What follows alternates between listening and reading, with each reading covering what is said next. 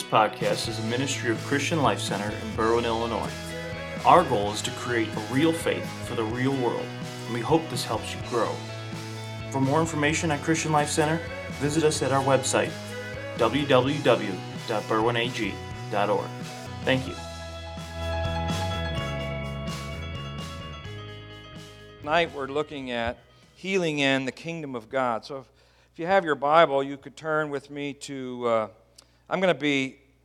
I'm going to be bouncing around the scripture. I've made a very elaborate, uh, whatever one of these things are called. I forget what these things are called, but the PowerPoint.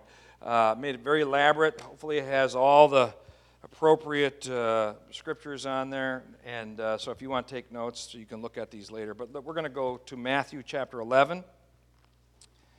And this, if you were my Sunday school class this, this on a Sunday morning, I would tell you this is your memory verse for the week. I believe in memory verses, don't you? Committing the word into your heart from, is, is powerful. Anyway, so Matthew 11 and verse 12, but we'll get there in a minute. Let me say something radical to you God wills healing. God wills healing. We don't think about it like this too often. We often think about something, this is something we have to endure or that, that kind of thing. But God wills healing, and He is connected to our well being by loving us enough to desire for us health and healing. The more we understand this, the less this becomes about some great act of faith, and the more it becomes about receiving the loving touch of your Heavenly Father. My wife often says regarding her mood that a mother can only be as happy as the saddest of her children. In a similar way, maybe a little less codependent way, God feels the same thing about us that his happiness is linked to our well being. He is pleased when we are well. J.I. Packer, the great English theologian, writes this It is not for nothing that the Bible habitually speaks of God as loving Father and husband of his people. It follows from the very nature of these relationships that God's happiness will not be complete until all his loved ones are finally out of trouble. I like the sound of that. You say, well, why do we have these ills and sickness, and why do we have, why are we plagued with these things that, that uh, happen to our bodies? And so we have to take a look at that here in a moment. But when we, when we grab a hold of this, we need to recognize that God, when He gets His way, when we pray, we pray the Lord's Prayer, you know, uh, your will be done on earth as it is in heaven. When the desire is that God's will will be done on earth in the way that it is done in heaven. What is the way that it is done on, in heaven? It is unfettered, it is instantaneous, there is always obedience, there is never resistance, there is never any warfare, there is never any resistance to the will of God. And so when God says, let it be, it is in heaven. Not so on earth. On, on earth, the will of God gets resistance the Word of God and, and the will of God gets warfare against it. The, the Word of God is limited on, on this plane because of different things that we go through. And so, recognizing that it's God's will, and that when God finally gets us to the place where his, his will is unfettered and His will is unchallenged and His will is unresisted, what's the first thing that happens to you? Let's say you die right now, this second. Let's say this sermon is so bad that it kills you right now. That you instantly die right now. What's the first thing that's going to happen to you? Huh? You'll be in the presence of the Lord. To be absent from this body is to be present with the Lord, right? And what will immediately happen upon your entrance into the kingdom of God? You will get a glorified body you are entering into a state of existence that the Bible tells us there is no more sickness, no more sorrow, no more tears, no more crying. None of this happens in heaven. Why? Because everyone is made whole. We, are, we have access to the leaves of the tree of life that brings healing to the nations. So, immediately upon our death, we immediately have the ability to be whole. No more sickness, no more sorrow. That's why we're comforted as Christians, unlike other people who, who grieve. The Bible says we do not grieve like other men who grieve with great sorrow as if they have no hope. We are filled with hope at the, at the deathbed of a loved one, knowing that he's going to go into a place that is better. In fact, that's what we tell each other at funerals, right? Well, he or she is in a better place, right? And we believe that, right? Because we know that God's will is to heal. So settle the issue in your mind right now. God's will is to heal. He desires our health, our wholeness. Um, it's interesting, you know, I'm going through this thing, and I went to my doctor, who's a Muslim, a good Muslim, not a murderous thug of a Muslim, but I mean a good Muslim. And my doctor says to me, whatever God's will is, that's taken me all this time to get him finally talk about God, you know. Whatever God's will is, is God's will, and you know the thing, it's just a waste of energy to try to fight against the will of God because the will of God is the will of God, and so to fight against that is, is He's God. How can we fight about We just, whatever God's will is, that's what we just receive it and just, and just keep moving forward as best we can. That is great advice if you're a Muslim. Right? Problem is, I'm not a Muslim, I'm a Christian. And while there, there is certainly some benefit to me listening to what he's having to say, I recognize that there is never a situation on this earth where we are in a place of impossibility. There's never a place on this earth where we are in a place where we cannot we cannot overcome. And so we've talked about we talked about last week a little bit about how God's will was even changed. God said it's your it's my will that you're going to die and such and such and then God changed his mind. It says the scripture actually says the Lord repented concerning his decision there because of prayer. Prayer is powerful. So we have these erroneous views. We sometimes Pentecostals say this We're going to storm the gates of heaven. I confess to you, I think I've said that before. What does that say? That God and His great healing power is holed up in heaven with the doors locked, that He is inaccessible to us, that he's plugging his ears in heaven, and the only way you can get his attention is if you go out and march in the streets of heaven, so to speak. If you tell him all lives matter down here on earth, if you if you if you pitch a fit on the streets of glory, so that God eventually has to pay attention to you because and then he does so ever so reluctantly, only because you violently spoke it out before him. Well, that is simply not the picture of Jesus that we get in Scripture, is it? And we never see Jesus going, Oh, here they come. They want healing. Let's go. Let's go. Quick, quick, guys, move, move, move, move. Here they come. They're coming. We never see Jesus doing that. Jesus is not reluctant, he's, he's, he's encouraged by that. We need to understand what death is in order to understand what that healing is God's will. 1 Corinthians 15, verse 26, tells us this The last enemy to be destroyed is death. The last enemy to be destroyed is death, right? So, in some philosophies, death is a friend.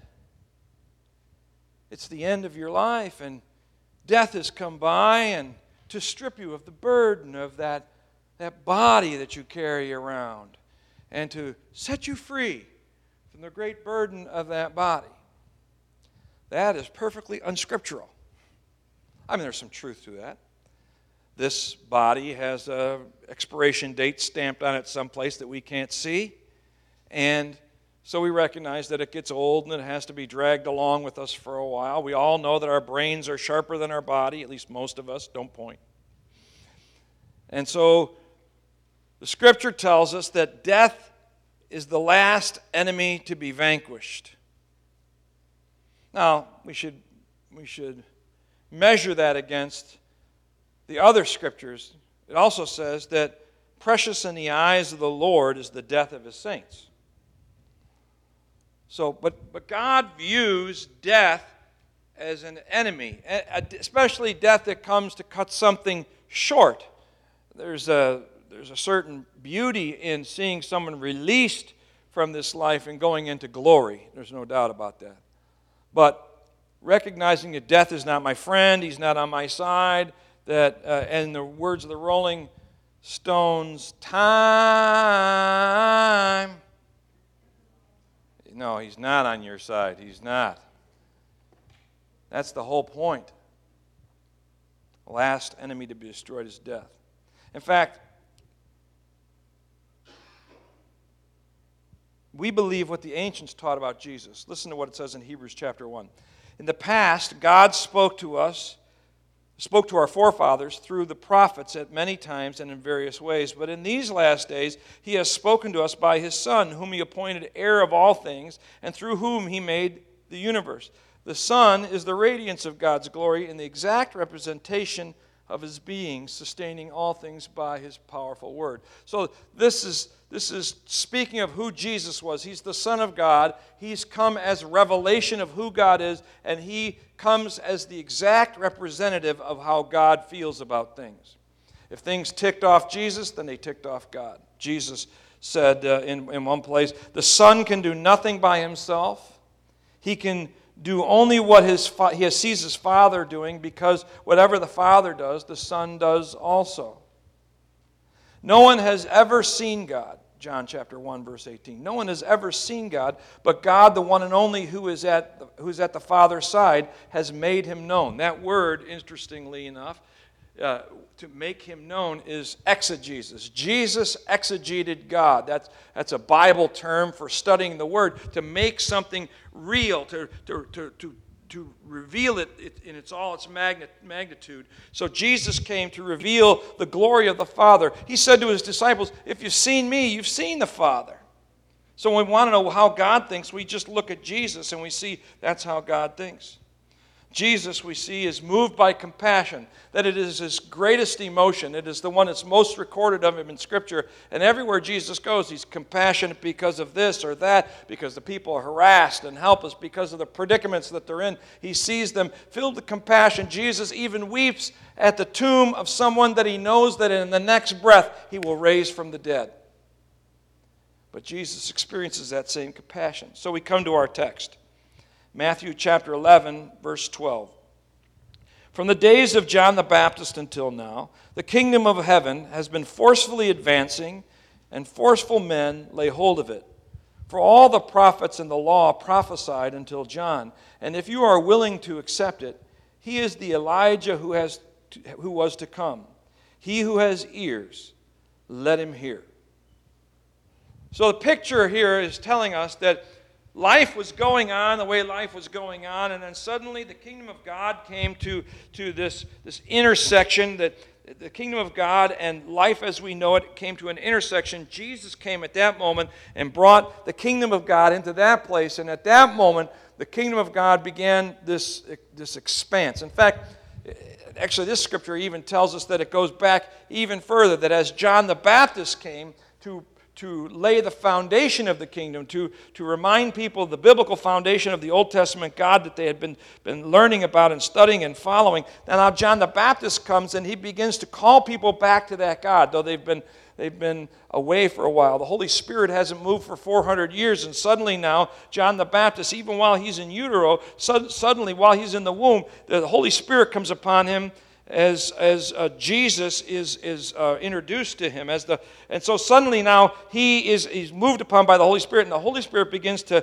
to move on this. As the kingdom is, is coming to, to bear in, in, the, in the world, now we see John the Baptist uh, beginning to call people out into, into the kingdom of God. And the kingdom of God begins to advo- advance kingdom of God begins to move, and the scripture says to us in this passage, scripture, verse 12, that the, that the, the kingdom is moving forcefully, and that forceful men lay hold of it. Or it could mean, could be interpreted to say, that, that the kingdom has, is being advanced upon. It can also be read that way in the Greek.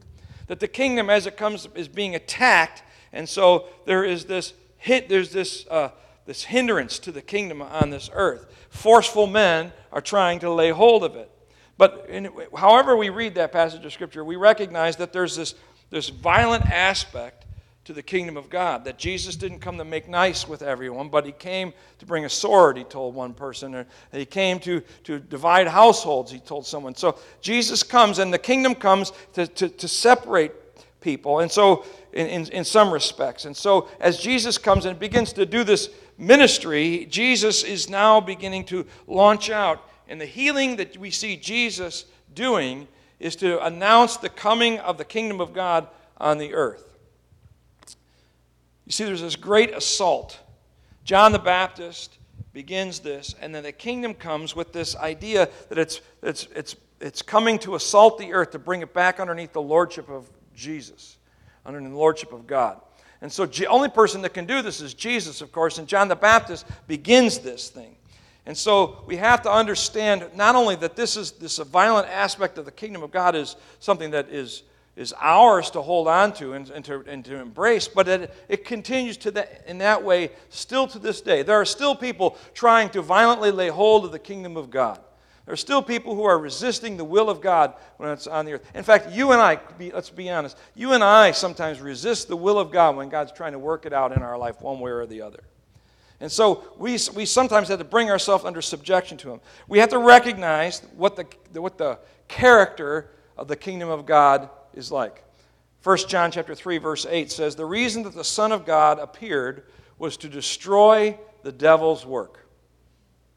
So there's this this this uh, understanding that Jesus' kingdom comes to destroy things, things that the enemy has set in place. Romans chapter 5 verse 15 through 19 says the last Adam came to overcome and to heal all that sprang from the first Adam. It tells us that, that the first Adam messed up, the second Adam came to overturn all that had come to, come to bear in that, that, that, that surrender to darkness.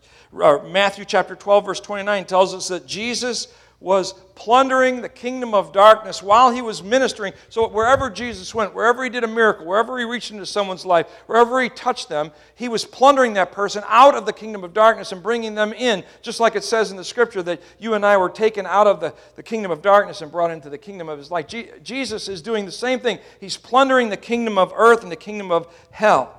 Uh, Mark chapter 1, verse 24, and Luke 11, 21 tell us that demons are being driven out by the very presence of the kingdom of God there. Jesus never ever assigns sickness in the entirety of his ministry, never assigns sickness to the work of God. Now, wouldn't you think that Jesus, at somewhere along the line, would have run into somebody, if, if, the, if that was the kind of character that God had, that he would just, that he would allow some people just to be like, well, you're just, that, no, that's God's will, I'm sorry. That Jesus would have had some time to say it, but that's not at all. Jesus says that his will is healing. And so whenever somebody comes and asks him and says, Lord, will you heal me? Jesus doesn't say, Well, have you been a good boy? No, you have that confused with Santa Claus. Jesus doesn't say, Are you worthy of the healing? No, there were times when people would come to him and say, Would you heal this man? He's worthy of, of having a healing happen because they were interceding to Jesus as a rabbi, saying, He's worthy of your prayers. But he, Jesus never asked anyone, Are you worthy? Because 100% of the people in this room are unworthy. There's not a single one of us worthy in here. We never ask for what we deserve, we always ask for mercy, right? We always ask for unmerited favor, a grace that is upon. So when we come to God, it's not about whether we we are we, we, don't we don't pray for people and say well you deserve that sickness that's on you. When we're ministering healing to somebody we don't say well you probably deserve that. Yes they probably do but but that's that's irrespective. It may, there's no no reason for us to bring that up because we too deserve it so so we have to bring that person in fact we're, we're doing that person a great disservice if we make it about something that they have to have to um, achieve Healing is not something that you have to achieve, healing is something that you have to receive. Jesus only assigned sickness to the work of the devil. It was either natural influence, Luke 13, 10, Mark or Matthew 12, 22, Mark 9, 14 through 19, and a million other verses. Jesus addresses all these sicknesses and says say that they are demonic in origin. And then there's some that Jesus addresses as being from the natural world. Mark chapter 9, 25, Luke 4 verses 39. Each of these Jesus says that these things these, these things are, are come but Jesus never says this is the will of God. This is he says yes it's a part of the brokenness of humanity and the broken world we live in or yes it's because the kingdom of darkness has you uh, under attack and it's coming against you. But Jesus never says ah that one you're going to have to live with. And Jesus always gives us the hope of healing. In fact, the very word sozo in Greek means both salvation and healing. Salvation, deliverance, and healing. It means all those things at the same time.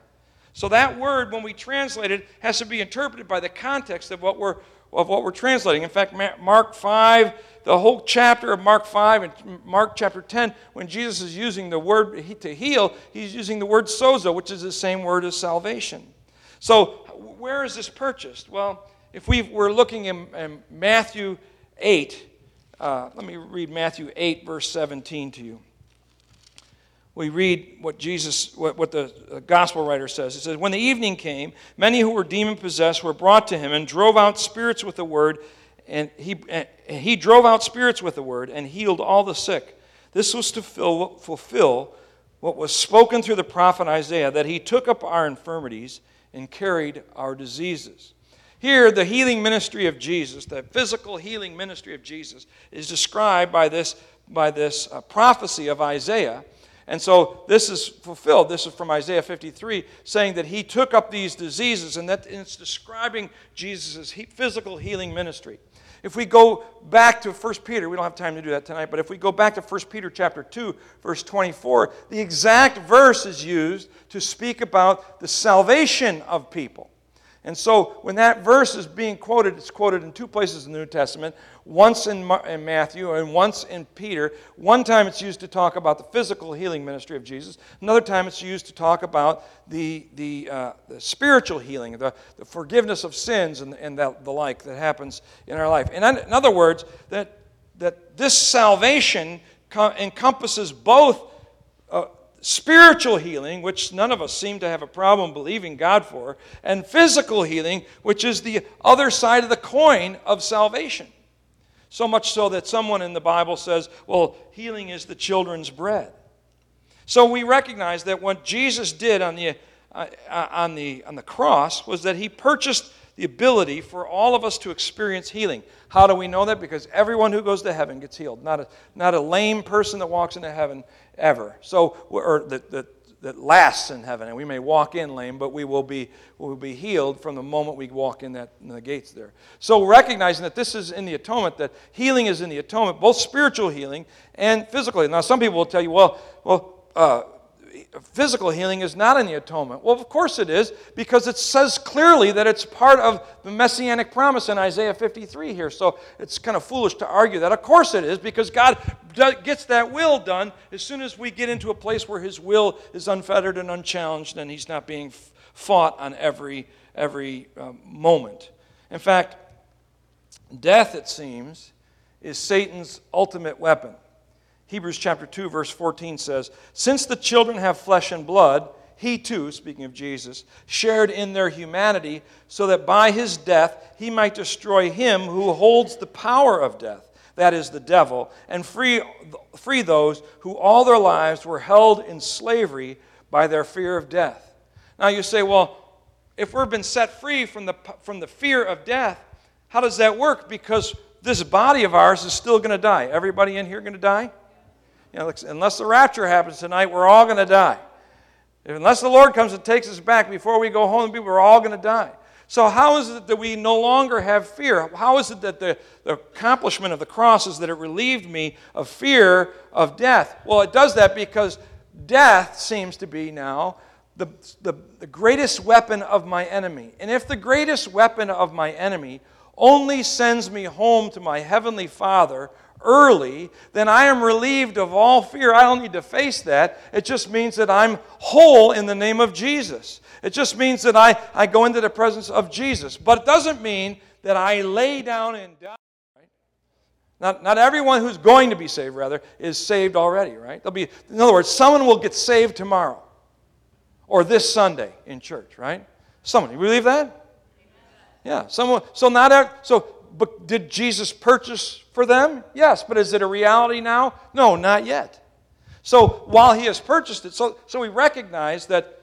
You see, I'm kind of building an argument. You understand what I'm doing? I'm trying to build an argument to show you that this is God's will and His purpose is, is that He works for the healing of, of people. I'm, I'm doing this so that we will understand that we have an obligation as believers in Jesus to minister healing to the broken who come in among us.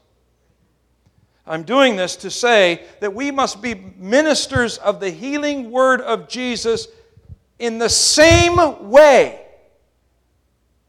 as we minister the word of God.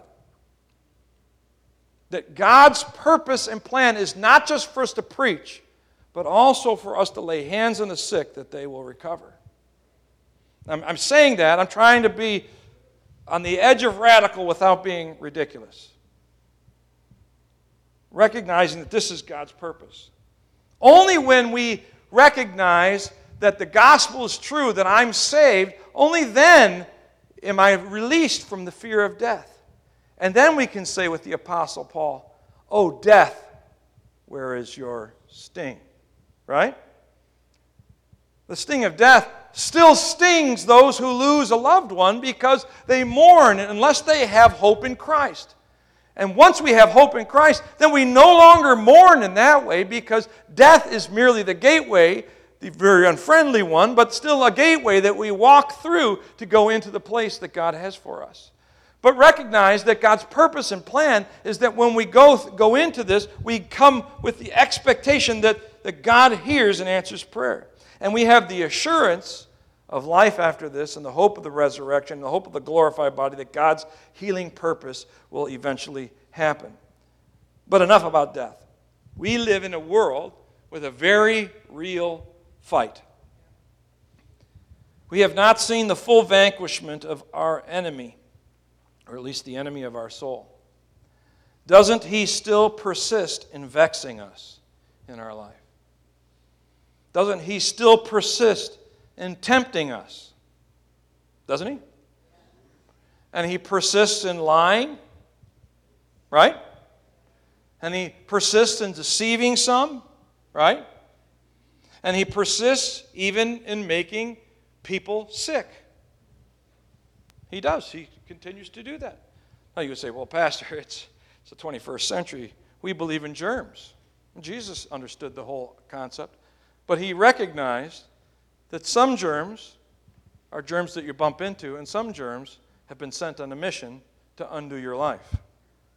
So, because of what Jesus recognized, because, because of what, what we recognize as Jesus saying, is that some sickness comes straight from the pit of hell, and some sickness is stuff we bump into. Nevertheless, we recognize that God can bring healing and, and, and promises to bring healing. There'll be a new heavens and a new earth someday where we don't have to battle. There'll be an existence someday where sin and sickness and sorrow and tears don't exist. But in this life that we live, they still are here. And we have to battle through that. But until then, every single soldier has to fight. No matter how homesick that soldier is. No matter how homesick that soldier is for the presence of the Lord, every soldier has a duty to fight to live. Every soldier has a responsibility to keep swinging, even though they've been knocked down three, four, five, a hundred times. To get back up and keep swinging. We have this I don't know what it is. It's almost Narnian. It's almost a, a uh, cartoon vision of our life, as though we will only be knocked down one time and then we'll bounce back and then we'll fight and then we'll get the victory. But I've found out, as so have you, many of you, that sometimes you have to spend a great deal of your time on your butt. That sometimes you get knocked down again and again and again. This is why Jesus in Luke 22 called this the hour where darkness reigns. And yet, at the same time, Jesus came to deliver this earth out of that darkness. Jesus didn't beat the devil simply because his power is greater. Jesus beat the devil in the place where the devil was weakest. What was the thing that the enemy of our soul could not do? He couldn't obey God. Right? He couldn't obey God. He, he, he, he had, it was too willful, too proud, and so he acted upon his own willfulness and pride. And so, how did Jesus beat him? Did Jesus crank up a fireball like one of our uh, modern day Marvel comic book characters and whip fireball? You, do we see uh, some kind of activity out in the desert somewhere where they're having some kind of a fiery uh, fireball exchange out there and Jesus' fireballs are a little bit bigger than the devil's fireballs until finally the devil is vanquished by the big fireballs of Jesus? That's not how it happened. Of course not, because Jesus didn't match him power for power. Jesus matched him in something that he was unable to do. Jesus obeyed God. Hebrews chapter 5 verse 8 says that he learned obedience through the things that he suffered and so as Jesus was going through, Jesus obeyed and because he obeyed, Satan couldn't touch him. So what was Satan's biggest trick to him? Come to him and try to get him off the line of obedience. If you worship me, I'll give you all the world. Right? So Jesus whips him at the game that he is unable to, to, to follow through upon. And so if we understand that, that kind of gives us an understanding of what, what we live in our, in our life. That we don't go head to head with the devil. Rather, we go our knees to the ground, submitting ourselves in obedience to God, and that's how the devil has to flee. Submit yourself, therefore, unto God. Resist the devil, and he will flee from you, right? When you submit yourself in obedience, the enemy has to leave. Why? Because he can't stand in the, in the presence of an obedient saint when you're submitting yourself to God. And, and Jesus lived that out before us, so told us that. So we, we live in a world where there's a very real fight going on. Our, our way of fighting is not to to go power for power against the devil. Rather, our, our way of fighting is to submit ourselves, therefore, unto God. And even though Jesus has ultimately got the victory, we all believe that, right? You read the end of the book, you know that you, are going to be victorious in the end. Even though Jesus already has the ultimate victory, that it's a little bit like, uh, like, uh, like our, our position was in Europe when, when we were in the Second World War. D Day happened. We began to break the back of the Nazi regime. And certainly there was, there was uh, uh, uh, the, the war was, for all intents and purposes, over, but there was still fighting going on. Why? Because, because there were still pockets of resistance all around. That's what Jesus saw when he sent his disciples out two by two to go out and preach the gospel and heal the sick and raise the dead and cast out demons. He said, Go out there and do that. And when they returned back to him, Jesus was full of joy in the Holy Spirit. That's what it says in the Gospel of Luke. And he rejoiced because wherever he saw them going, it was like a lightning strike from the kingdom of God into that place because the kingdom of God came and visited in that place. The power of God came and it confirmed the word that was being preached there. So people were being saved and people were being set free. And wherever they went, that's what was going on. And that's what thrilled Jesus. And then Jesus said, Don't get into power games, saints. Don't get into power games, my disciples. Don't, don't think that's what it's all about. What it's about is living for the king. It's about living for the king. And so the power of the Holy Spirit was released in those places. So Let's talk a minute about the low cost, or the cost of low faith.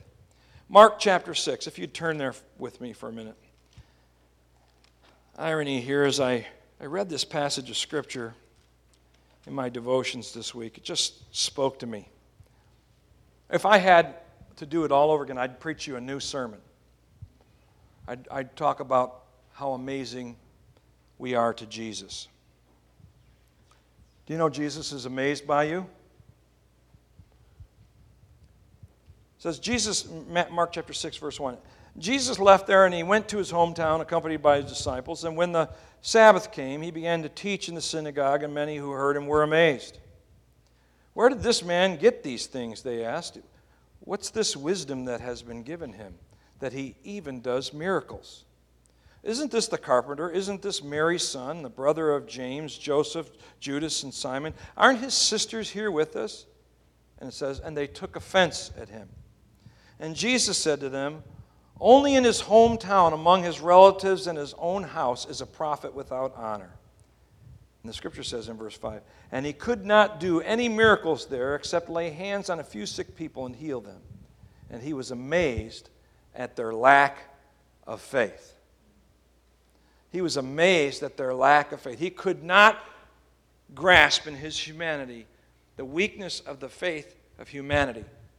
Think about the cost of low faith.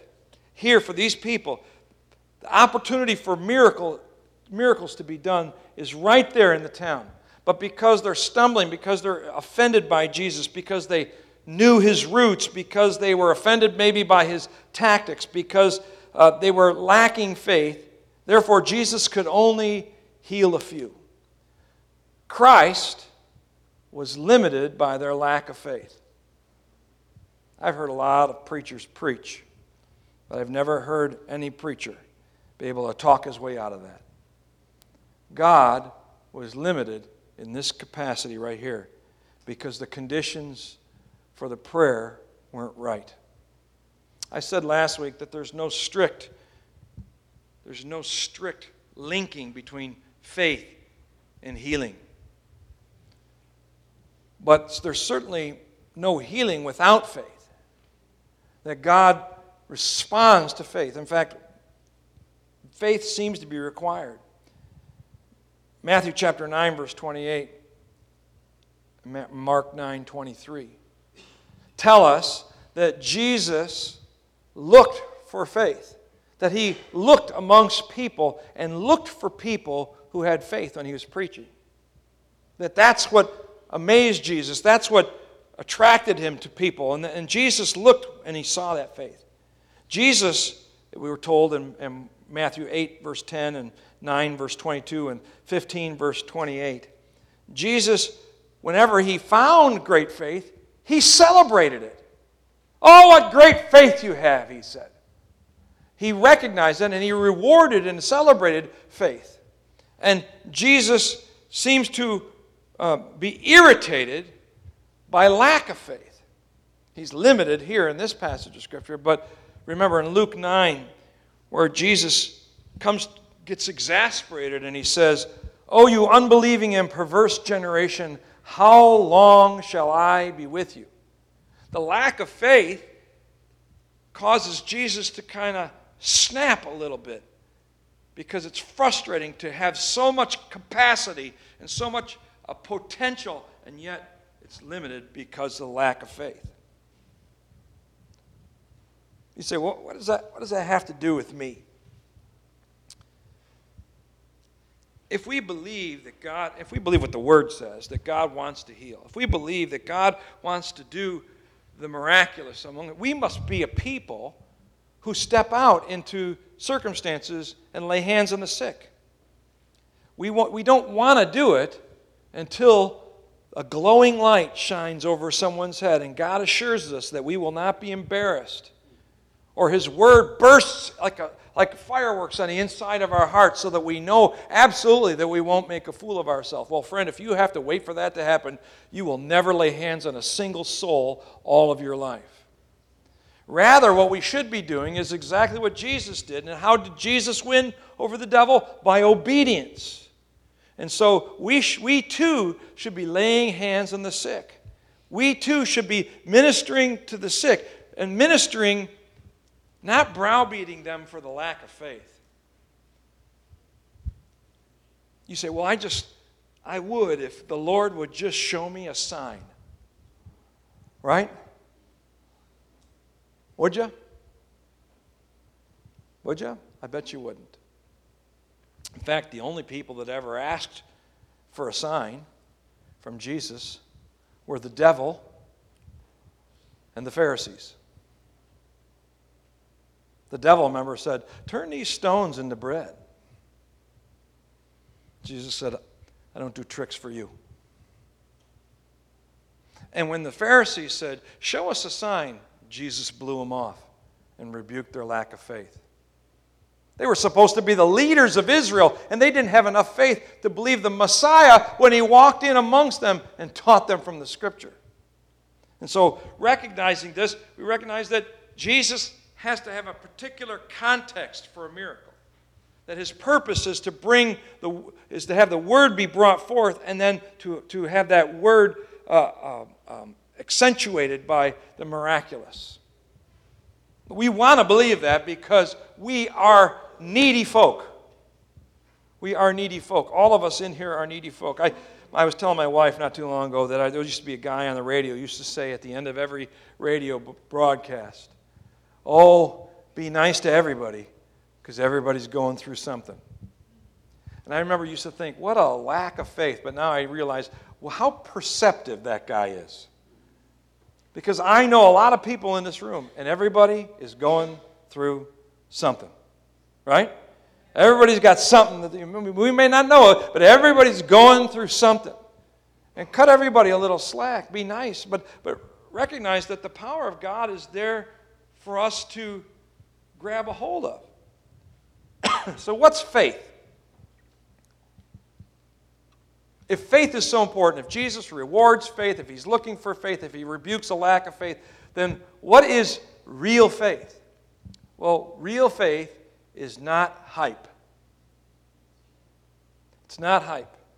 Reading 57 verses to hype up your spirit is not faith. That's called, are you ready for this revelation? Excitement. There's nothing more exciting than the Word of God. And it will excite you, but that's not faith. You're just excited about the possibility. Real faith, thank you, is the love of God that we we have to trust in. See, Jesus doesn't do miracles to prove that he's, or at least all the miracles that Jesus does are not done so that he can prove that he's over those, over the, the waves and over the, the sickness. You know, Jesus isn't, isn't trying to, they're not all apologetic, is what I'm saying. The purpose of the miracles are not to show off, they're to accompany the word of his love. So the disciples go out and they say, Really, man, God really loves you so much that he sent his son, Jesus Christ, to die on a cross for you so that you would experience real eternal life. And then they prayed for those people. And if those people really believed that God so loved them, then real faith actuated those miracles. I'm trying to get you to understand that there is there's a link between faith and love. See, every person in here believes that God has the power to heal. Right? 100%. We all check the box. Is God more powerful than anything? Confession I read at the beginning of every day God is greater than the circumstance that I'm in. Every day I read the same thing. Is he? Yes. Check the box. Okay. But that's just talking about God's power. That power becomes actuated in my life when I go beyond the God that's up there to, uh, to recognizing there's something of intimacy that has to be worked out in my life. When I begin to believe that the God who's all powerful and who's out there loves me that he sent his son to die for me. Then I have saving faith into my heart. The demons believe that God is, right? Are they saved? Not a blessed one of them, right? But every but humans, no matter how horrible a life they live, if they come to the recognition at the end of their life, after being a murderous thug all their days, if they come to the recognition that God loves them so much that He sent His Son, and suddenly they, re- they get the revelation of God's love, then they put their faith in the God who loves them. Boom! That's faith. Not faith in power, faith in the love of God all of our ministry to people who are broken in their body needs to be you see this it needs to be the love of god on their life and so sometimes people don't have that that miracle happen the first time we pray for them we continue to pray for them in hopes that they will get the revelation that god's love is great enough for them that he will receive that now you say well that's kind of easy, isn't it? No, it's not.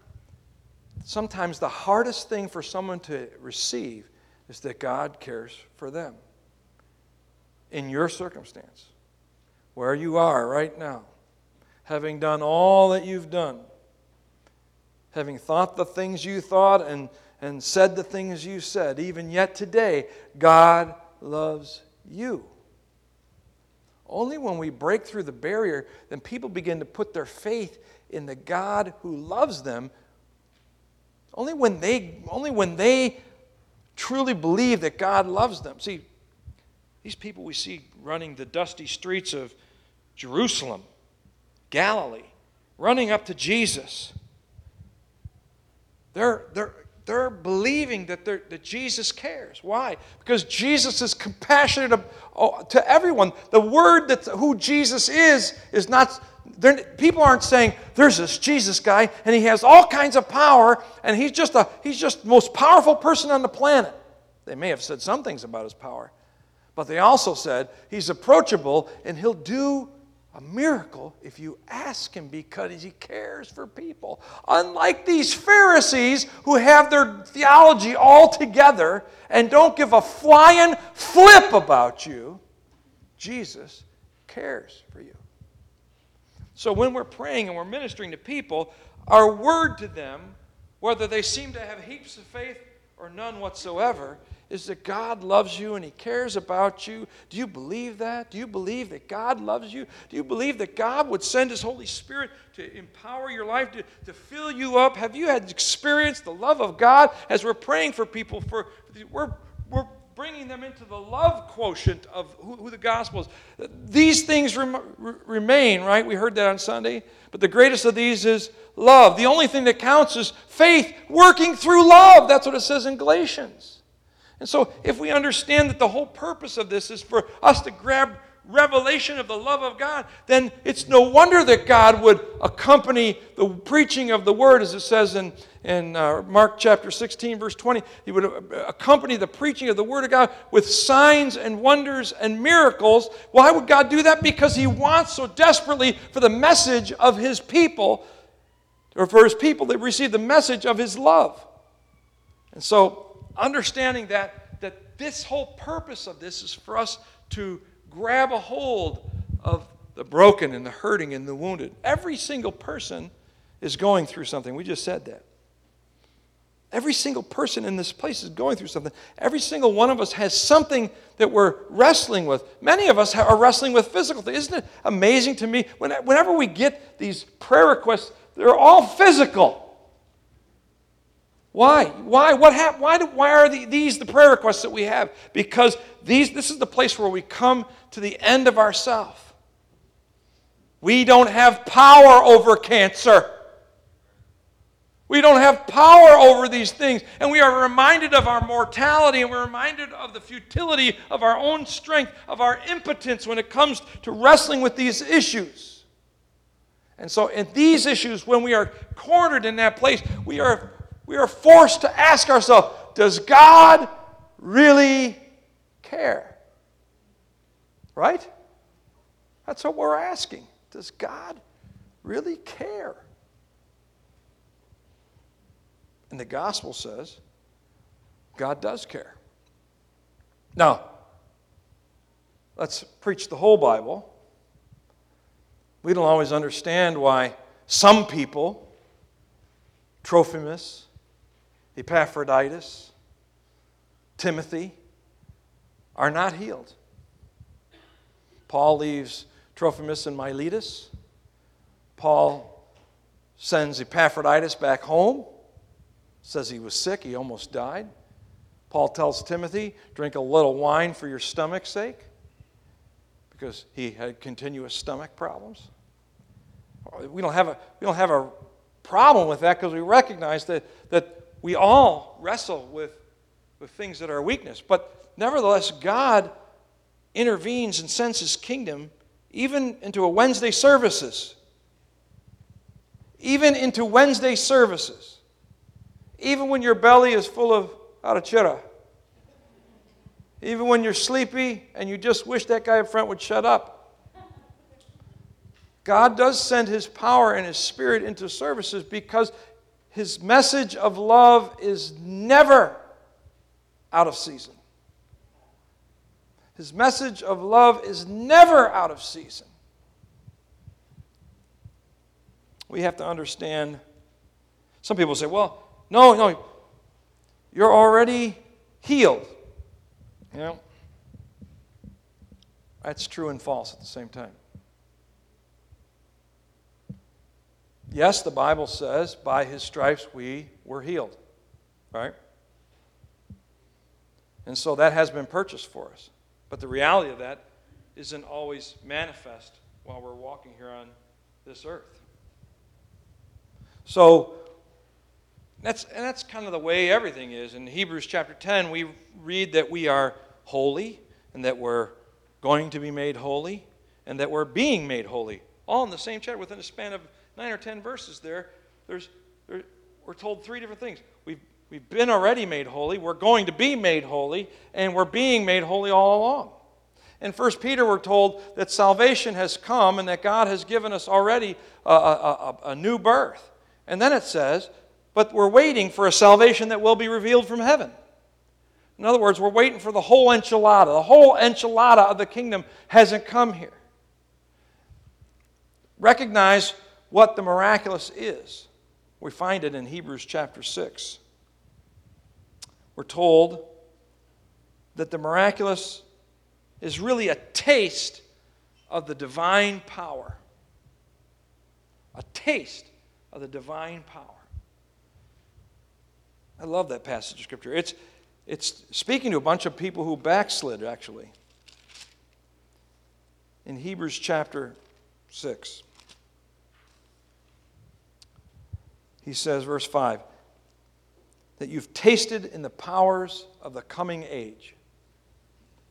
So these people were once walking with the Lord. They tasted with the powers, they tasted the powers of the coming age. In other words, the miracles that are going to be completely without, without hesitation in the kingdom of God, in, in, in, in heaven rather, those things are being done even now as we're living out our life on the earth because the kingdom of God comes, comes into it. Now, you say, well, I, I haven't seen one of those miracles. How many people are you laying your hands on?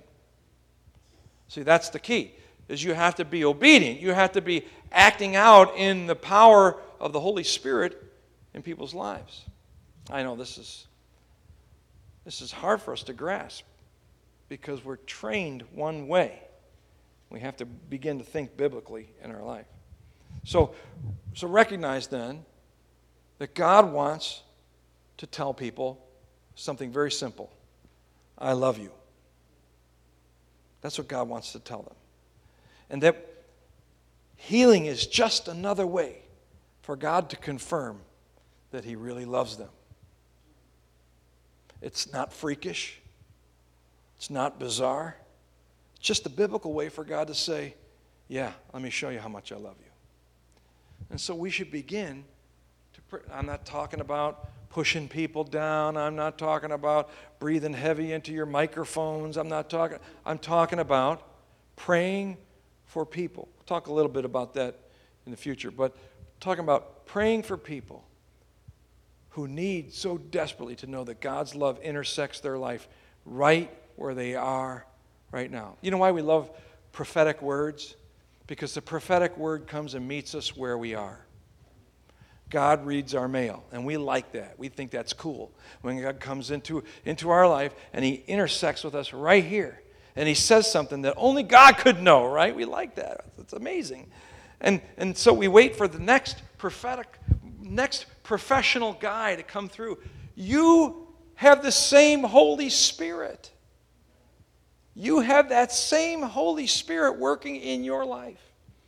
Dare to believe and dare to be obedient because out of your faith and your obedience, that's how you crush the head of the enemy. Amen? Amen.